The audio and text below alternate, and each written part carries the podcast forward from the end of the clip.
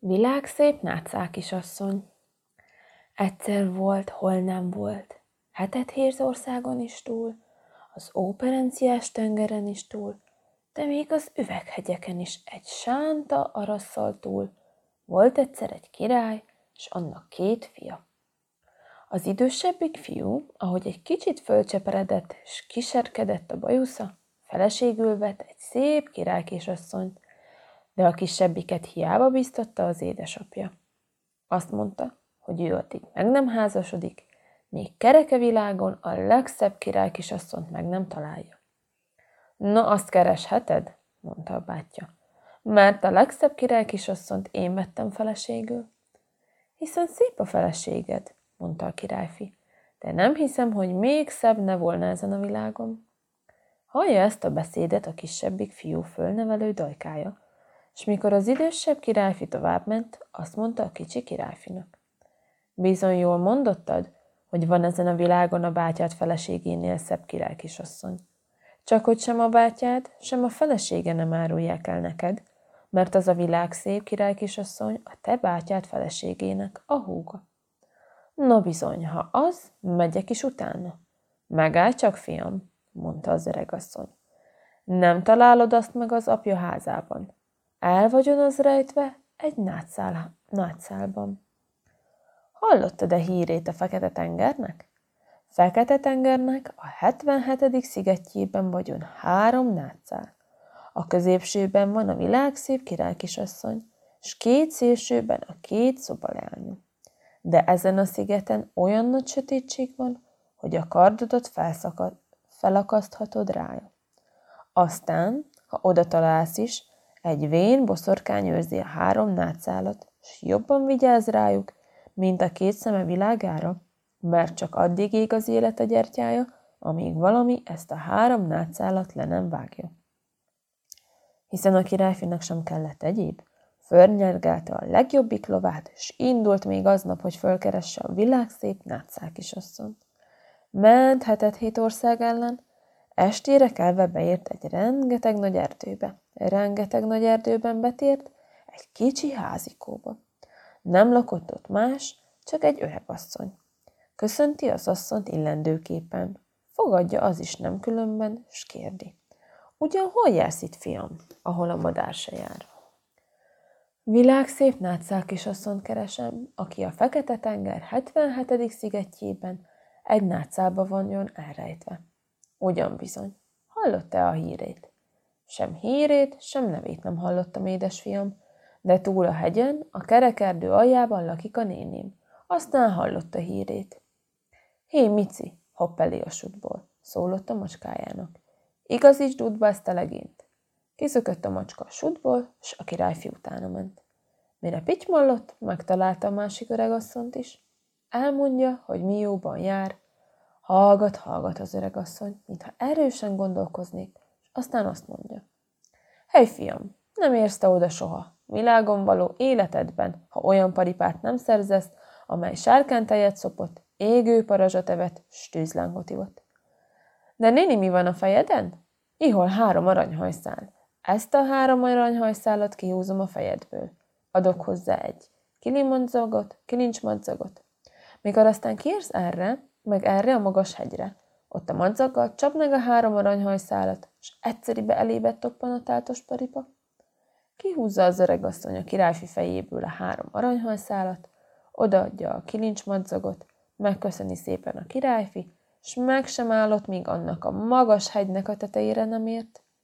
Ott meg, megcsapja a kilincsmadzaggal a három aranyhajszálat, s ím, halljatok csodát, égföld megzendül, száll levegőikből nagy, erős vágtatással egy aranyszőrű ménes, aranyszőrű ménesből kiválik egy paripa, szakad a láng a két orralikáns nyerít hármat egymás után, hogy meg megcsendült bele az egész világ, és csak elejébe toppan a királyfinak.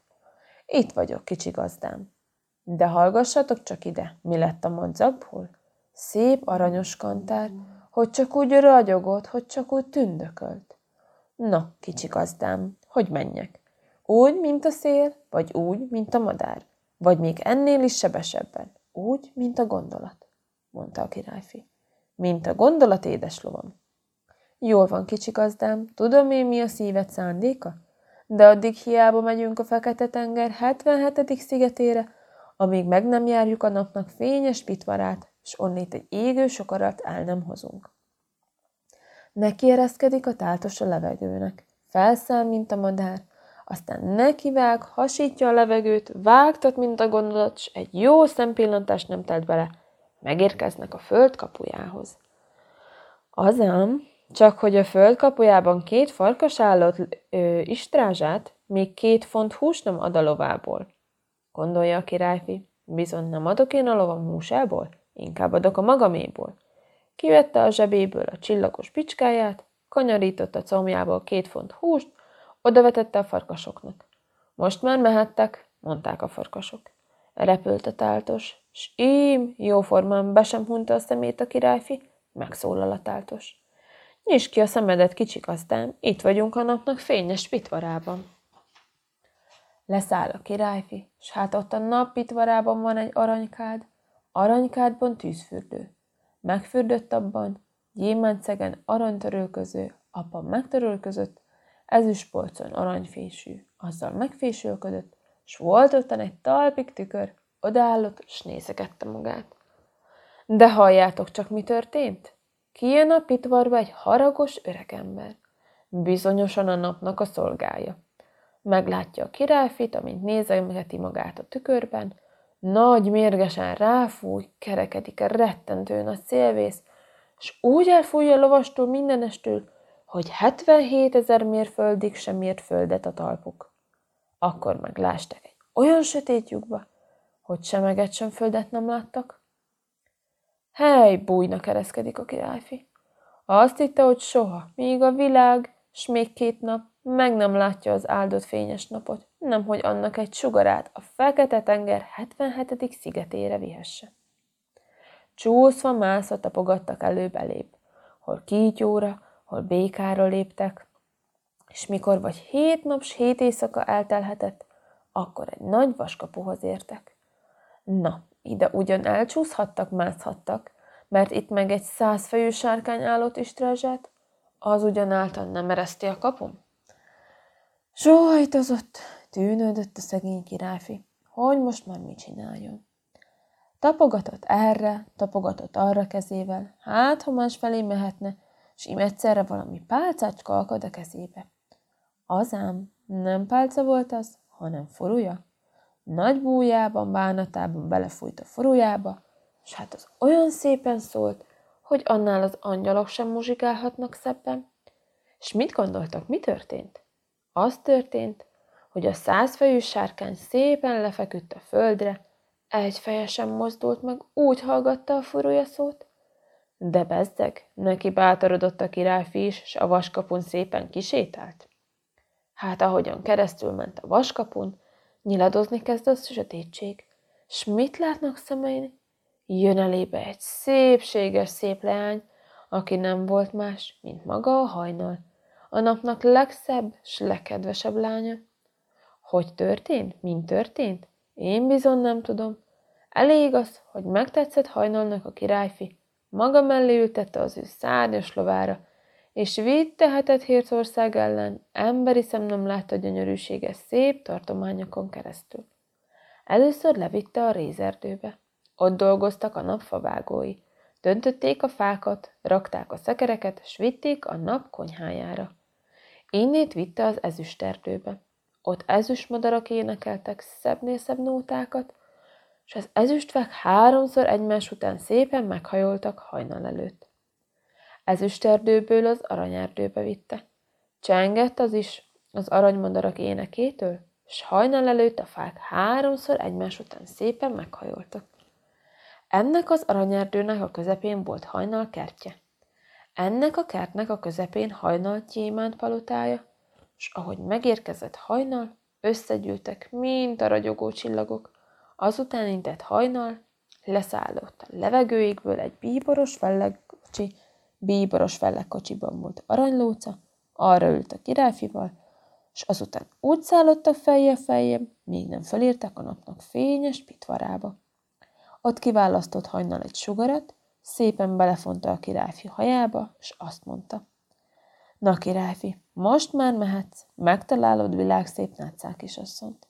És én abban a szempillantásban, honnét, honnét nem, ott termett a királyfi tátos paripája. Fölpattant rá királyfi, s vágtottak hetet hét ország ellen a fekete tenger felé. Ha nem egyszer csak megszólal a táltos, mondja. Hallod, a kicsi gazdám, mindjárt ott leszek a fekete tenger 77. szigetén. De jól vigyázz, úgy vágja három nátszálhoz, egy egyszerre vág le, mert különben vége az életednek. Azt a három nátszálat addig fel ne hasítsd, míg valami vízhez nem ér, mert ha vizet nem tudsz adni nékig, szemed látára szörnyet halnak mind a hárman. Hét nap, hét éjjel váltatott a táltos, akkor értek a Fekete-tenger 77. szigetére. Na, ez a sziget csak ugyanolyan sötét volt, hogy a királyfi felakaszthatta volna rá kardját. De a királyfi levette a süvegét, megvillant a hajába font napsugár, s lett egyszerre ragyogó világosság. Hát, csak ugyanott van a sziget közepén három nátszál, s amint a királyfi odaér, a három nátszál szépen meghajlik előtte, pedig szellősen fújt. Kirántja a kardját a királyfi, megsohintotta, s egy csapásra tőből levágta mind a három nátszálat, s így a három nátszál tövéből fekete vér bugyogott ki, s valami keserves jajgatás hallatszott a földből. Az a fekete vér a vén boszorkány vére volt. A keserves jajgatás az ő jajgatása. No, ez ugyan nem ért? Nem árt senki léleknek. Bátran visszaindulhatott tőle a királyfi. Szépen az ölébe fektette a három nátszálat, és ezt mondta a lovának. Na most, édes lovam, vigy az én ház, hazámba, rég nem láttam apámat, anyámat. Vágtatott a táltos hetet hét ország ellen. A királyfi meg csak nézte, nézegette a három nátszálat, szerette volna felhasítani hadlásra, csak ugyan leány van-e bennük. Hát, ha csak hiába bolondították ide a Fekete-tenger 77. szigetére. Ő bizony elővette a csillagos bicskáját, felhasított egy nátszálat, és kiesett belőle egy gyönyörűséges szép lány. Világszép nátszál kisasszony egyik szobálánya. Az volt az első szava. Vizet, vizet, mert mindjárt meghalok. De csak most ilyet meg igazán a királyfi. Adott volna vizet, de nem volt sehol. Egy jó szempillantás sem telt belé. Meghalt a leány. A két nátszából pedig keserves sírás hallatszott. A szegény leányt síratták bizonyosan. Búsult a királyfi, majd felvetette a búbánat. Költögette a leányt, ébrezgette, de hiába nem ébredt fel. Leszállott a lováról, sírtásott a kardjával, és eltemette a leányt. Aztán mentek tovább, és az ördög szállotta belé, vagy mi, felhasította a másik nátszálat is. Éppen úgy járt, mint először. Nem tudott vizet adni neki, és világszép nátszál kisasszonyának. Meghalt a másik szoba leánya is. No, de most megfogadta a királyfi, hogy a harmadik nátszára vigyáz, mint a szeme világára, hogy ezt addig fel nem hasítja, még valahol forrásvízhez nem érnek. Hely pedig úgy szerette volna látni világszép nátszál kisasszonyt.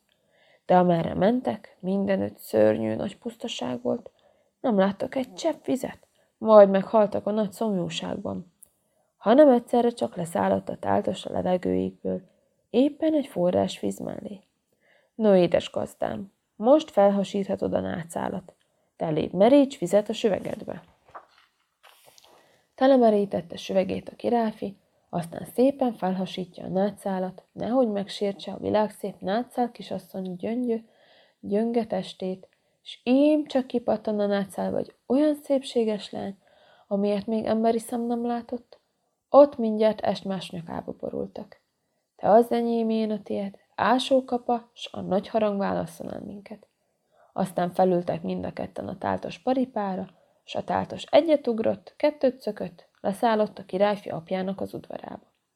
Ott ült éppen a király a palota tornácában. Ott ült az idősebbik fia is, a menye is, de bezzeg volt álmélkodás. Már rég el is siratták a királyfit, nem hitték, hogy valaha látják, s íme megkerült. Elhozta a legszebb király kisasszont kereke világon. Örült az öreg király, s mit csináljon a fia meg a menye? Örültek azok is.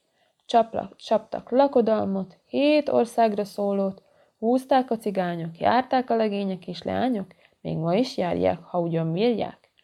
Itt a vége, foss el véle.